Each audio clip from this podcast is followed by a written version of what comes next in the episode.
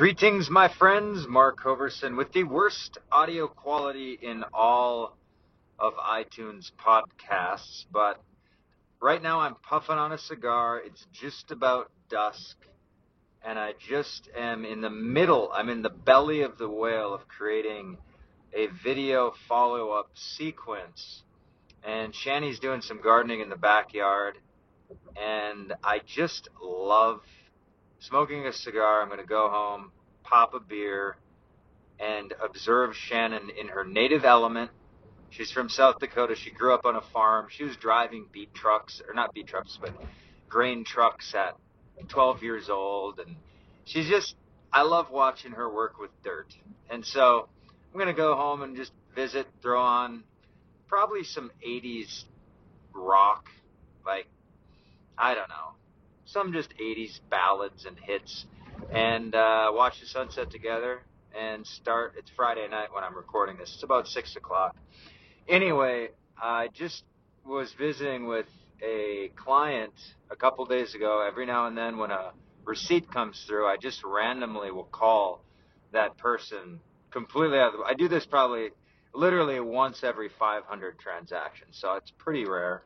But I like to get a feel for like where did they come from? How did they find out about me? Why did they buy the product?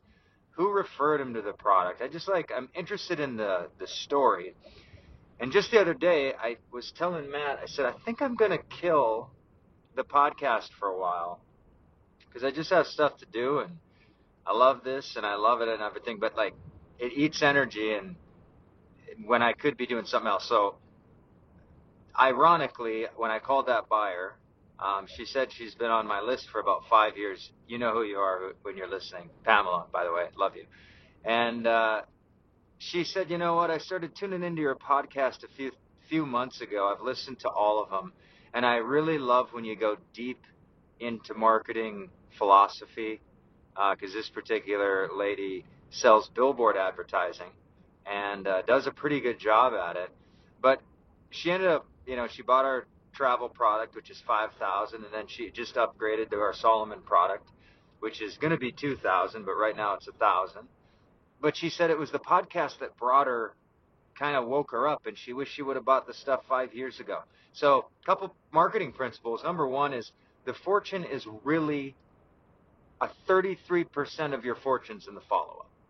If you're a good direct response marketer, these are just some very generic guidelines to go by. Your marketing should have it's going to buyers come in three waves. The first wave is somebody who watches it or hears a message, watches a message, sees an offer, sees the offer for the product. Boom, they fast action, they take, they buy, they're eager. They're fast action takers. They're the first people to buy iPhones. They're the first people to show up opening night to a new movie. Represents about 33% approximately of, of all buyers across all businesses. It doesn't even matter. Then the second wave is the middle wave. These are detailed people. They like a little bit more detail. They just they like to get into the features of said product. They care more about the engine, like if it's car sales. They they actually care about the engine. They care about the longevity of the engine. They read the consumer reports. They read reviews. They're just they find more facts out before they buy.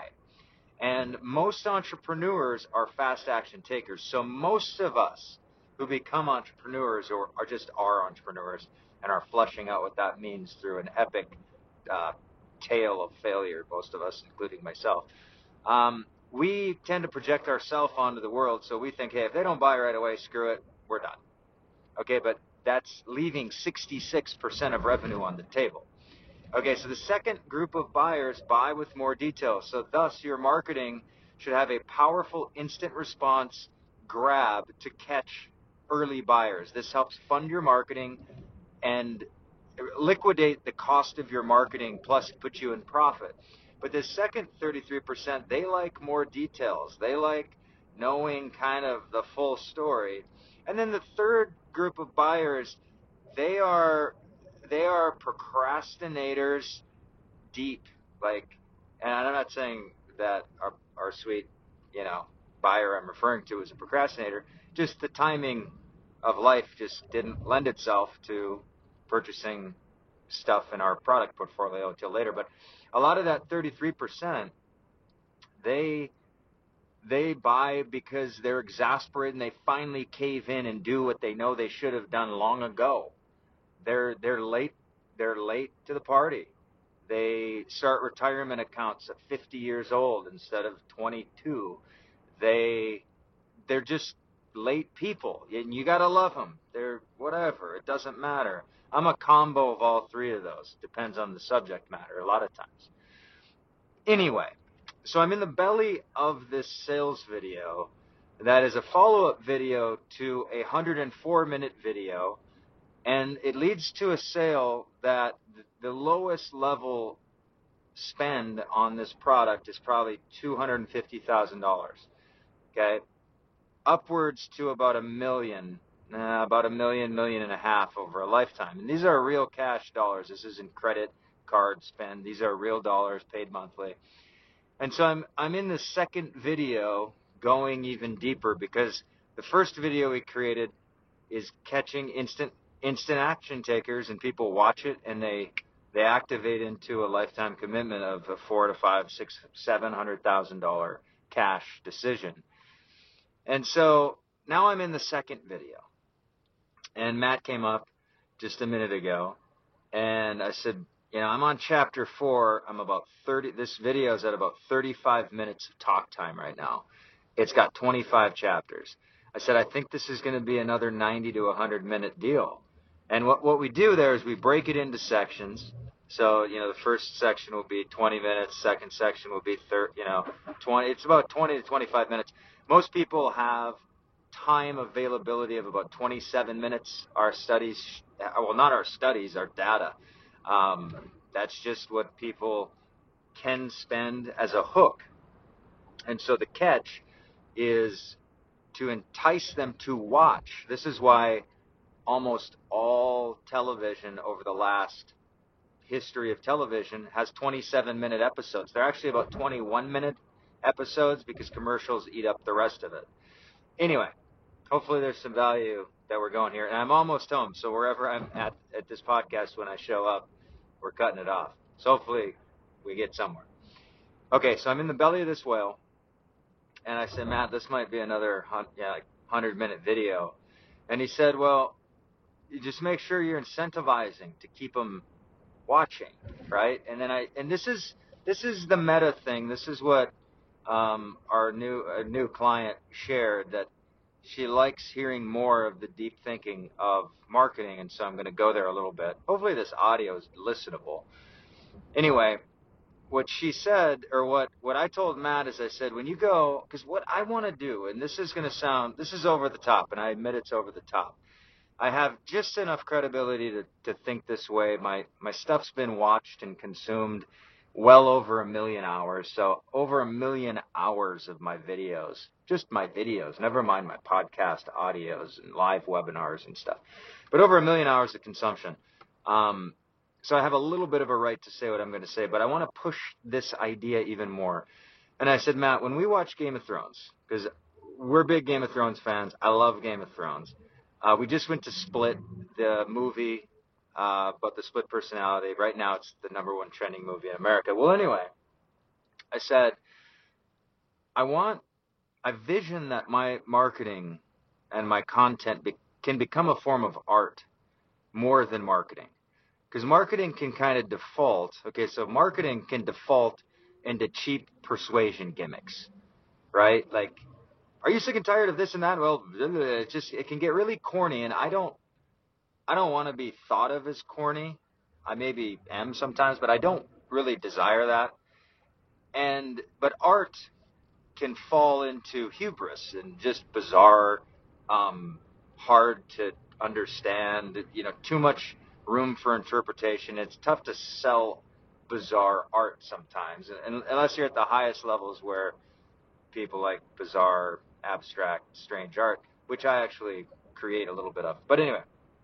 Um, so I'm telling Matt, I said, my vision for my marketing is that I can thread right at the very threshold of art. And I said, when we were at Split last week, you know, the movie people didn't come you know, they weren't on the commercial, on the trailer. They didn't say, hey, come and we'll give you a free bag of popcorn if you show up to this movie. They didn't have to incentivize us. The movie itself incentivized us, meaning the content itself was grippy and pulley and sticky enough to bring us to exchange our money, to exchange money and trade money for what we wanted to see and feel and know about that movie because the trailer is a form of art and cinema and it was good enough. And I said, 15 minutes into the movie, they didn't pause the movie, come out and say, hey, we got free Tootsie Rolls if you guys watch the next 10 minutes. Stay tuned. You're going to love it. I said the act, the art itself held the attention. And I said, so, so Dan Kennedy teaches that when you're selling a product, say, tell the whole story. Tell the absolute whole story because the buyers who are going to throw down big money, like on a pack of gum, that's a utilitarian purpose. You want fresh breath. You you just see the pack of gum. Doesn't need a lot of sales material. Okay, it's or you're thirsty. There's a there's a little bottle of water. You buy the water. Not a lot of marketing is required. But on certain direct response products, the story deserves its hearing because a decision is made for that product. Um, these are often health products, financial products, even home products, community. There's just a lot of products that require a story to understand the context and be educated to be able to purchase this over that. So anyway, um, Dan Kennedy says, tell the whole story, tell it as long as it takes to tell it, and you'll see your buyers. And I remember when I was buying my first Kindle, this was back in the old days. This was at least this was at least eight years ago, maybe more. I think it was nine years ago. This was when Kindle was pretty new. I spent probably six or seven hours because the Kindle I think was at 400 bucks. Nobody had one. I was in North Dakota. I didn't know one person that had them. Um, it was really a kind of a new idea to read a digital ebook, like a book on a device. It was strange at the time, and I could not get enough information on the subject. And it was just a $400 deal. It wasn't like it was a $400,000 deal. But I, I happily dug in and wished I could get more content. I remember looking for every video. What if what if I'm in the sun? Will it glare on the screen? I like to read at the beach. And they said, you know, it was a type of screen that actually was glare free. That was one of the selling points. Said, what if I drop it? They had videos where they were dropping the Kindle from eye level onto hard ground, having it bounce, turn it on, and, and it was playable. I read the customer reviews. I read dozens and dozens and dozens of them. Well, anyway, I'm just pulling up to my home, so I'm going to get out of here. But as I was doing this video, I told Matt, I said, you know, I think in the follow up, initially I was going to do like a, like a 45 minute quick burster video and just chew on this in your marketing or whatever. But one of the visions I have is to have the well, for instance, why are you tuning into this podcast? There's no incentive. I'm not sending you a cup of brownies or something. Do you get a cup of brownies? Is that possible? to have a cup of brownies? Anyway, I'm not incentivizing you with anything here. You're here for your own purpose, for whatever it is. I don't know what it is, but I think one of the goals of marketing, and I remember counseling a guy um, coach coaching. It's actually counseling in a way, but coaching a marketer who's made you know he makes an average of about five to ten million a month. And I remember telling him, you sell you you your selling procedure is gives away too many incentives and too many gifts and too many tricks and too many free computers and free iPods and free this and that and this and that. And I said, if you would learn to just sell elegantly and compelling, you'd save a fortune and you'd find out people would still buy. And a lot of times, creating incentives and giving incentives, while it's powerful, while it does offer intensify, while and this is coming from a guy that uses incentives for breakfast. Like I live and breathe incentives all the time. I'm thinking, what is an incentive? But at the same time, you don't want to go to crutchy incentives because sometimes um, they backfire and they trigger a laziness. So, as a marketer, most of you who are watching this are into marketing. Can you tell a story of your product, of your service, of the result or the vision? Because your buyer, the only thing your buyer can buy is the future. Think about this. They can only buy the future. They, so they they cannot buy anything in the moment. They're just buying a future result. That's all that's possible. So good marketing in a perfect world would allow them to begin to dwell and sit and ponder inside of a future that they desire. So can we crack open a good enough story and a good enough marketing piece that has people kind of view our marketing as art, view our products as art. Look at Nike. Kids are buying Nikes for over a thousand bucks right now. Designer Nikes. They're posters all over the place. The brand has become iconic in a sense. Apple, notorious for unwrapping and unboxing ceremonies where they're video. There's just today one of my um, good friends and partners, you know, had an unveiling of his brand new MacBook Pro. And so, food for thought on that, because as a marketer, we can we can fall into we got to get the sale. Well, really, we'll get the sale, and it, and should we even go for the sale, or should we describe the product and match it to the heart of the person who it'll serve best? There's certain people that our products would not be good products to own. They would waste. In fact, there's a lot of our products we couldn't even give to people. They wouldn't even care. They wouldn't unbox it. They wouldn't open it. They wouldn't ever use it. But to another person, the right buyer, there is no limit to the attention, to the heart, because because our products expand their future. All right, I'm home. It's getting darker. I got to catch Shanny.